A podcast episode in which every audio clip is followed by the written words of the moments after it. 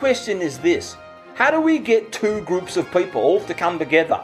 Those that are completely disengaged with what I call their personal physical health status, and those people who are in love with their physical health status and doing something about it.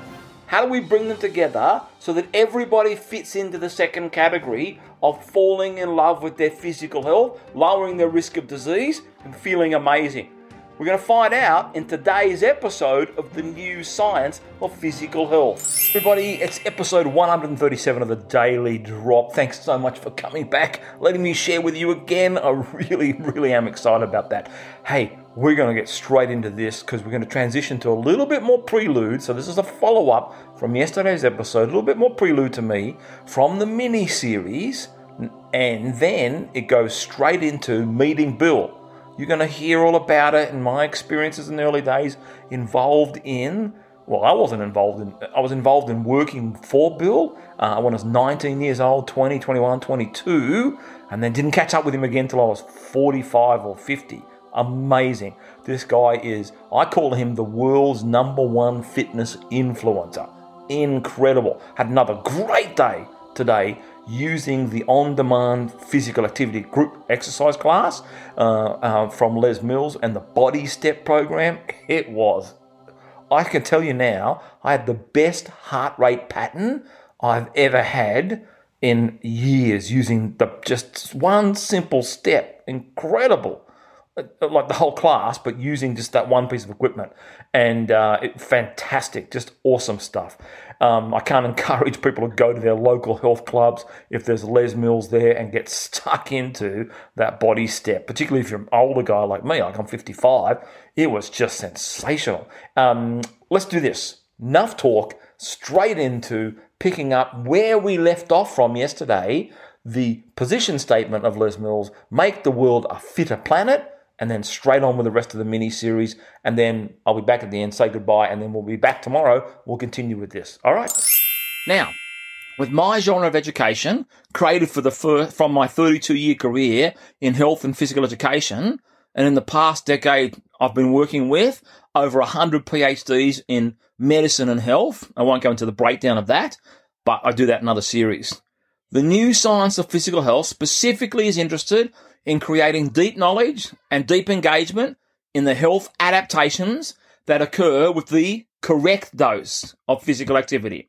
One thing many people are unaware of is that they think that they're doing the correct dose of physical activity to cause health adaptations, which directly lead to driving down their risk of the number one and number two cause of sickness and death worldwide. Not that many people are thoughtful and no, I say not thoughtful enough. That's not what I mean. They've never been taught what the number one and number two causes of sickness and death are, and they've never been taught just how big those two groups of diseases are. So people focus on a lot of things to do with physical activity that are not applied to the health adaptations that drive down the risk of cardiovascular disease and cancer. But I can categorically tell you that millions and millions of people around the world are not achieving health adaptations from the physical activity they're doing. On the title of my brand new book, in cursive writing, are these words evidence based. One of the goals that I had at the outset was to be authentic. Having the opportunity to interview my first boss, Bill Robertson, from over 30 years ago. By the way, we've only caught up once in that 30 year period prior to this. So I didn't follow his work career or the success he had in the health club industry um, after I'd left until I heard about him in 2014. So I left in 1990. So what's that? That's uh, 14 uh, plus that's 24 years later was the first time that I connected with him. So after a brief meeting in 2014, we didn't make contact again until I initiated it for this mini series in 2021. The reason I initiated that contact was because I wanted to share with you the platform that he had built and the worldwide influence that he and his team had developed. And they have had the worldwide influence they've had on the physical health outcomes of millions of people across the planet. When they say, as their position statement, a fitter planet, they actually mean the entire planet, not just here in Australia or New Zealand, where the origin story started. As I said, the new science of physical health was born on that day inside the fitness testing room when I took the phone call from the location of where I worked for Bill. All these years later, I want to make an authentic connection with someone I believe in and their physical activity platform. There is one thing that you'll get from today's conversation. Bill and his entire team are not in the business of just selling you a product or a service. They are in the business of providing a platform that can make an impact on something that I call your personal physical health status.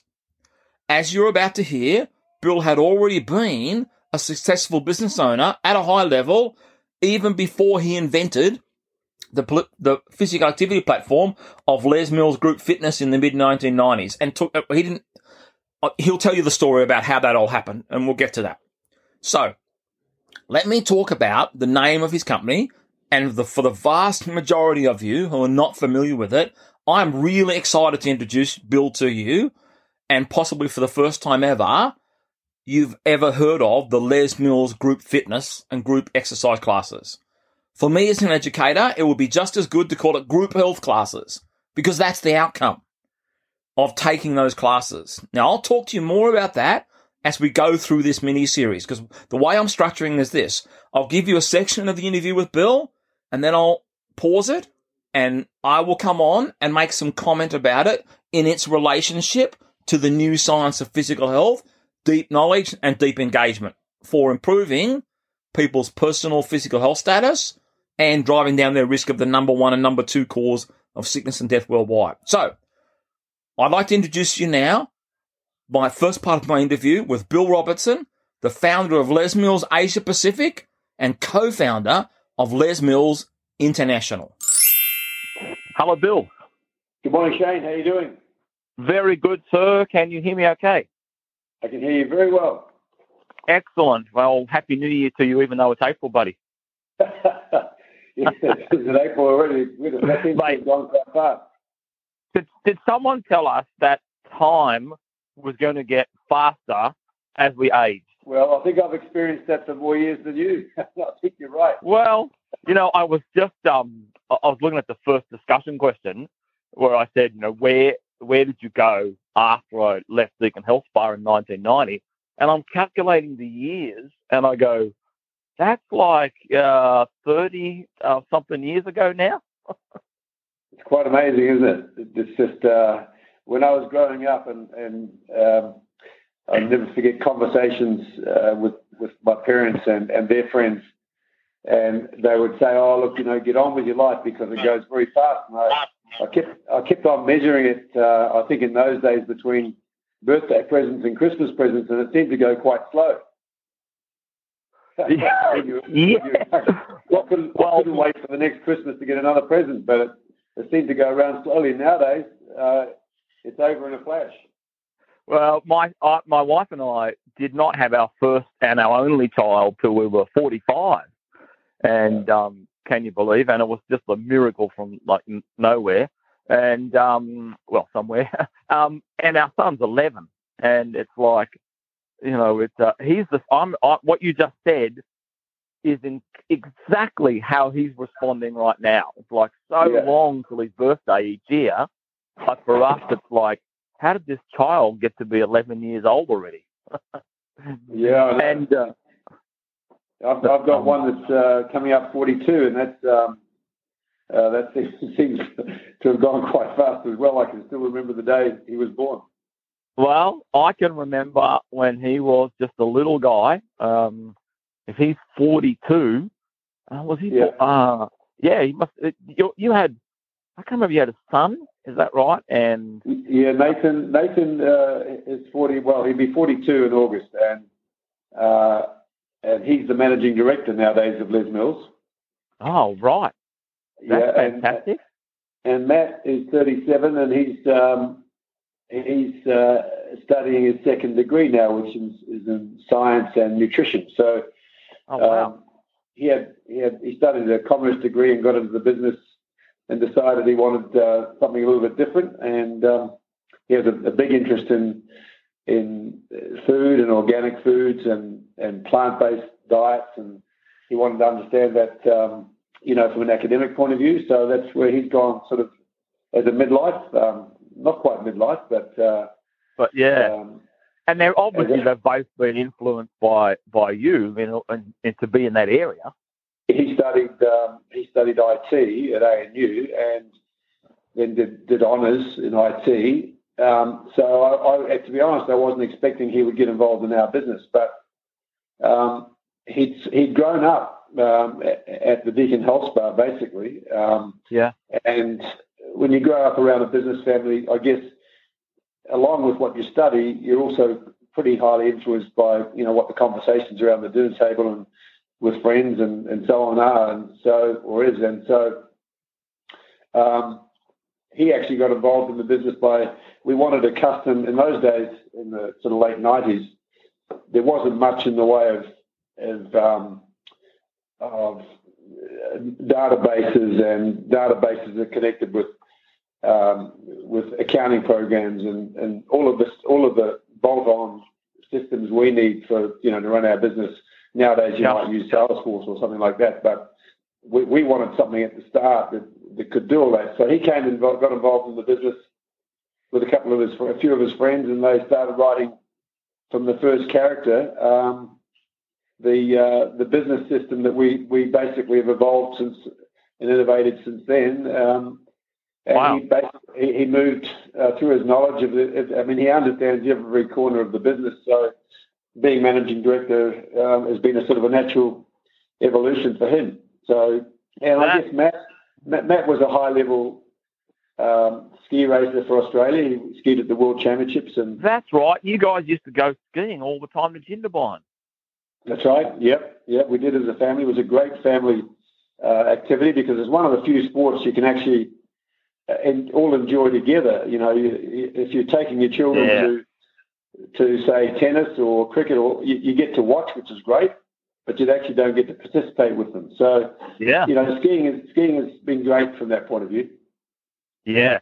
Well, can you just as a very quick side note? I was never involved in swimming. My only ever involvement in swimming was working for you at Deakin Health Spa, And my son, who's 11, is and he knows this, we've talked about it, the least sporty child you've ever met, except for one sport. And a year and a half ago, he started training in bronze squad here in Sydney. And then he was hopeless. Like he was so far behind his peers, he'd be half a lap behind after one lap. Well, about two weeks ago, he was AIDS champion of his school for swimming. just, uh, I said to my wife, like Melanie, I go, that is just because I knew I was going to come and interview you. And I said, that is such a, an amazing thing. You know, you having been the Australian Swim Coach of the Year, was it once or twice you were awarded that title? Uh, I was three times New South Wales and Australian, yeah, Swim Coach of the Year. Wow. The, yeah. So, yeah, I don't think my son's going to be in the Olympian, not like the uh, Burley Griffin Swim Club that you used to own. But um, but uh, anyway, it's just it's just kind of a bit of an irony me oh. talking to you all these years later. My son is into swimming. It's a great way to set up their um, you know their fitness and and and kind of lifestyle habits and and uh, also the disciplines involved in in being involved in, in competitive swim training. Uh, I think they're great le- lessons to learn from a young uh, young age. So yeah, it'll be doing it'll be doing a lot of good in many ways. Well, and we have noticed exactly that, that as parents. I go, wow, you know, I learned a lot from sport, learned a lot from, you know, watching you as a business person when I was young. And, um, you know, that, uh, I've noticed a lot from the swimming. And, and, that brings me kind of my very first one because I, I, I, know that we're, we're going to be, um, you know, pressed on, I want to have a, a hard finish here. Um, that, so I worked, I started working, I worked it out, started working for you in 1985 when I was 19. And, um, I, you know, obviously I left after my father passed away, um, went to work for the Heart Foundation. But after that, how, when did you start Les Mills? When did that happen? And then you, you ended up selling Deakin Health Spa? Yes, well, um, okay. So if you left in 1990, um, I owned I owned the business for another five years after that. Yep. Um, through to 19, May 1995 uh, when I sold it to a, a syndicate of local businessmen here. Um, yep. And um, during that time, um, of course, there was the, the very successful swim school. We had 3,000 students a week going through the swim school. And, and oh, I remember that was busy. It was. It was very successful and very busy. Um, and uh, at the same time, we had four, approximately 4,000 health club members. So it was, it was quite a, a, busy and successful operation. But the, the interesting thing was that um, in the early 90s, probably, yeah, after you would have left, um, probably in the, I'm going to say 1992, 93. Yeah. Um, the group fitness, what we used to call in those days, the aerobics side of the business, yeah. Uh, was always a, a, very good cash cow for health club owners. You know, you'd have one instructor, you know, 50 or 100 people in a class, depending yeah. on the size of the. And um, it, it, it, became uh, aerobics, as we called it in those days. We call it group exercise nowadays. Um, became out of control. The, the, the instructors, of course, there was no systemization to it at all. It really depended no. 100% on the instructor on the day and what they felt they were going to that, that they might like to do and what music they might like to use and what moves they might like to do and um, yeah I, I remember going up to watching um, was it Martha? was that the lady yeah Marta Curtis yeah one of the outstanding yep. instructors probably yeah um, which is interesting because um, Marta and, and, I guess we'll get this this a little bit later on but Marta always had very full classes you know she'd have probably yeah 100 people in a class. But she was Les Mills trained even in those days, and um, ah. um, and I at that stage I hadn't cottoned on to the fact that there was a big difference between the Les Mills trained instructors and those trained by other organisations in Australia at the time. Yeah. Part of the part of the difference was, and it's still right at the heart of what we do now is is this business, this this class, any class they teach, is for the customers, for the members of the clubs. It's not for the instructor, and and that was always a problem uh, in the days sort of that you were involved in up till about 19 until we introduced Les Mills, basically. Yeah. Um, because you would get a, the front row of the class would be very influential on what the instructor would do, and those people were often quite coordinated and very fit. Yeah. Whereas you had people in the middle of the class or up the back who, who didn't really want to be seen, who, who might have been coming for the first time or the first week or the first month, and they still weren't that fit and that coordinated, and they would they would they would just lose track of what was going on. And yeah, um, so that you know, and as an owner, I would hear constantly, "Can you tell that instructor to make this simple? I've just come home from work, come out of work, and I don't want to think. I just want to do." Yeah, and and so, um, uh, yeah, yeah, so that that actually forced um, uh, quite a decline in aerobic participation in Australia in Australia in the sort of early '90s. And as an owner, I owned the building as well, so uh, I had right. a big problem. How, how do I fill that room? So we are going to leave that question hanging for tomorrow's episode. Bill Robinson, so when I worked for him, had this incredible business in the nation's capital, Australia's capital, called Canberra, right near um, our Parliament House. And so that's um, if you were, you know, if you've seen the movies where there's the United States Congress, well, um, that's well. Interestingly enough, we don't have a big White House in Australia for our Prime Minister like they do for the President of the United States. We have something called the Lodge. Well, the Lodge was right, literally I reckon I could have thrown a rock from the fitness club, the full service health club, where Bill owned, um, to the lodge where our Prime Minister was uh, of the day. And then our Congress, which is called Parliament House in our the Westminster system, that was a little further down the road, but not far away. We had lots of politicians coming into his health club um, throughout the time.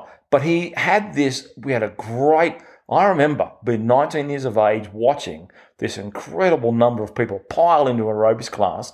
I didn't think of the business aspect back then. I was just a 19 year old kid. And uh, obviously, 50 to 100 people at a time. He had this massive room upstairs that was getting filled. And I know the instructors, I know who they are. What I didn't realize was that when I left, um, to go on to another job when I was about 22 years of age, after my father passed away, because I was working for Bill when that happened, as you heard. Um, that uh, those classes started to decline and he had to find a way.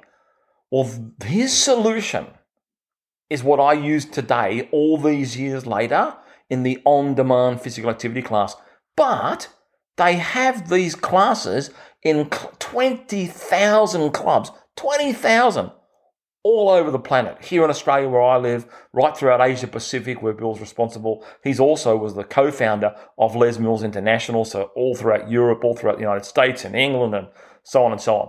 Um, so we're going to pick up the conversation tomorrow where we left off just there with Bill, because the answer to that, how did he fill the, the rooms back, and the way he went about it, it's a fascinating insight into the world of physical activity. And my goal is to bring more people to physical activity, and this platform is it is the bee's knees. Oh, I'm not getting anything for that. I'm just saying it because I'm experiencing it myself and the impact that it has on the health adaptations that I need to have using our clinically validated health software because I earned the most amount of points in the short amount, shortest amount of time today. Health impact points, points that create physiological and molecular health adaptations inside my body. I earned the most amount in the shortest amount of time doing this body step class. It was cra- in Australia we have this saying, it was cracker jack, mate. It was cracker jack. Anyway, that's it. I'm signing off. Bye for now. See you tomorrow's episode. We'll talk we'll hear from Bill how he solved that problem. All right, bye-bye.